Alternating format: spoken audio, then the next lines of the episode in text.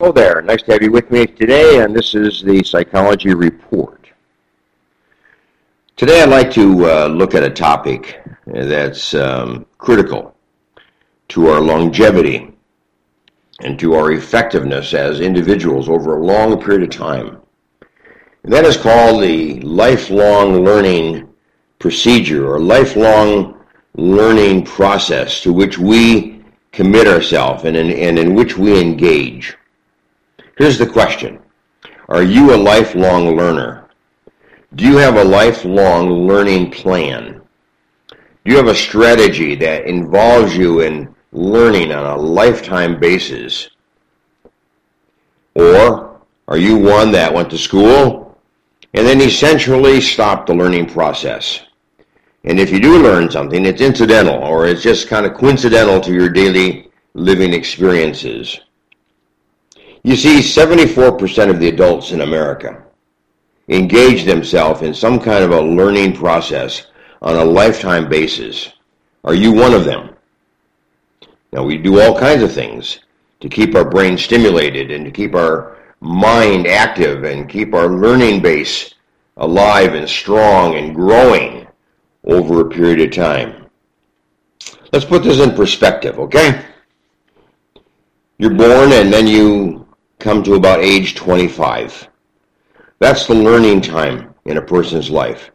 That's the brain development time in a person's life. The brain develops from birth until about age 25, and then it levels off. So that's our strong learning period of time in life. And what will happen to the brain and what will happen to your life for the rest of your life after age 25 will largely depend upon how you approached the learning process and engaged yourself in a learning process during the first 25 years of life. Were you an active learner? Did you take school seriously? Did you do other things than just go to class? Did you read additionally? Did you take in other kind of classes and uh, seminars and conventions and conferences? And did you go to different kind of meetings? And did you expose yourself to new learning situations during those first 25 years of life. If so, your brain develops and it becomes stronger. So the more that you engage yourself in the first 25 years of life in a learning process, the better you off you will be for the rest of your life. But after 25, until about age 65, maybe 70, the brain kind of stabilizes. The brain kind of just moves along and you go through life with a certain degree of knowledge, a certain degree of intellectual ability, a certain degree of cognitive strength until about 65 and 70. Now, what you do during those years, from 25 to 65 or 70, is very, very important to what's going to happen to you for the rest of your life. So during those years, are you a lifelong learner? Are you somebody who engages in a variety of activities and learning experiences? Do you take extra classes? Do you go to seminars? Do you attend church? Do you attend a club? Do you attend meetings? Do you read? Do you watch uh, television, um, news, and uh, programs of information and education? Do you surround yourself with people who are educated and do you go to educational experiences and classes of various kinds? Do you take adult education? And all of these kind of things, you know, during those years of 25 to 65 to 70. If you do, you impact the rest of your life in a very positive way. In other words, you forestall the dementia. You just stall, you stall off the possibility of Alzheimer's. You maintain a cognitive strength and ability on into age 65, 70, 75, 80, 85. But if you don't engage in a lifelong learning process, you're much more vulnerable to having memory problems and having learning problems after age 65 and 70. Now, let's take a look at this for a minute, okay? 74, 75% of the population of America, of adults, that's of adults now, engage themselves in at least one activity per year. in a personal hobby of some kind or personal interest of some type. They read publications such as How to Do Certain Things. We call them the how-to publications. They attend a club or a meeting of some kind. They attend a convention or a conference of some kind. They take an in-person course. They go to a class of some type, adult education, or they go to a university class. Or they take an online class on the computer. In other words, they engage themselves in this process of learning in an active kind of way as an adult. 75% of the population do that. Are you one of them? You see, if you don't do this, if you don't engage yourself in a lifetime learning process, you submit yourself or you subject yourself to what we call the forgetting process. It's called a half-life forgetting process. Here's the deal. Whatever you learned in college, you will forget over a period of time, and that's called half-life. One year you'll learn, you, you'll forget half of it. Another year you'll forget half of that. Another year you'll forget half of that. And so on you go through life, forgetting what you have learned in your early years of education. Now every professional area, every subject matter has what we call a half-life to it. In psychology, if you don't keep up with learning, if you don't keep adding more information and reviewing your information and reviewing what you have learned, you basically forget your subject matter in about 20 years. We have what we call a 20-year half-life in psychology. Now, there are some fields of study that the half-life is even shorter than that. And there are some areas of knowledge and subject matter and learning whose half-life is much longer than that. But every subject matter has a half-life to it. and the important thing is that you recognize that what you know today has a half-life to it. It's diminishing over time unless you continue to learn. You continue to learn in that area of subject matter and you learn in other areas of subject matter. So it's, it behooves you to be engage yourself in these kind of activities that 75% of the population do. So go to classes and attend seminars and go to church and attend a club meeting and go to some kind of an activity, take a course online, take a course over the weekend, go to some kind of lecture in the evening, go to your town hall meetings in your community and the various kind of things that are available to you. Take advantage of them. Go to the symphony. Attend concerts, attend band concerts, symphonies, and various types of musicals, plays. Just engross yourself with as many different kind of intellectual, cognitive, stimulating activities that's available to you in your community. And unfortunately, if you live in a very small community where there's not very much activity, you're going to have to travel for that. You're going to have to go somewhere for that. Bernice and I lived in a community in southern Minnesota, and there wasn't a lot of activity of this type available. We would have to travel into Minneapolis, which was two-hour drive. We would drive into Minneapolis sometime for a concert or some type of event, and then go back home in the evening. So it was an all evening, afternoon event. But we did that to maintain our interest and maintain our intellectual stability and our intellectual strength. And we continue to do that.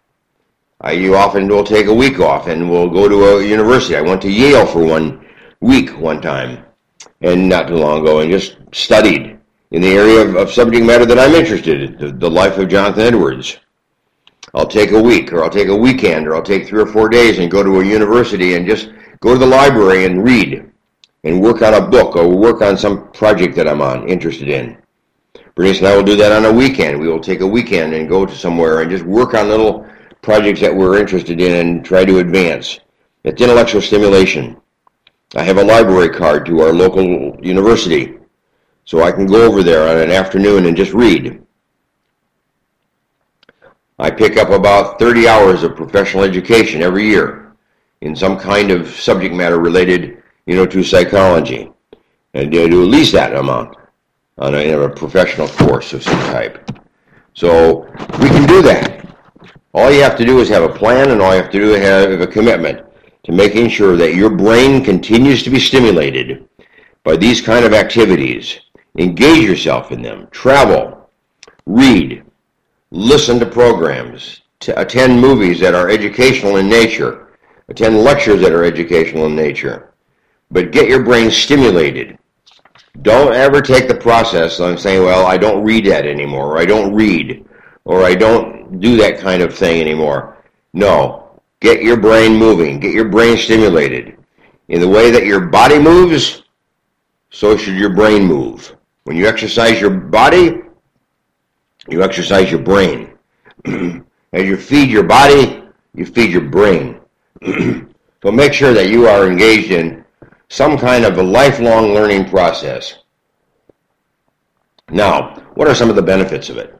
Well, let's take that 75% of the population that do engage in a lifelong learning process and ask them, what are some of the things that they benefit from as a result of their lifelong learning process? Well, here's the answers that they will tell you. It keeps them well-rounded. It opens them up to new perspectives in life. It helps them make new friends. It helps them feel connected to their community and to their colleagues and to their professional community and to their general community. It helps them bond with people who are different backgrounds and different races and different nationalities and different language groups and different orientations and different value systems. It keeps them connected, keeps them involved. The learning process is a personal thing, but it's an inter- it's also an interpersonal thing.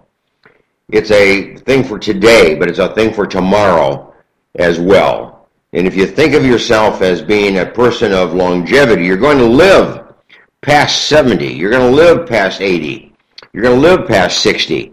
Then engage yourself in an activity of lifelong learning so that your later years in life will be alive and active and stimulating and exciting rather than dull and defeating and just dreary.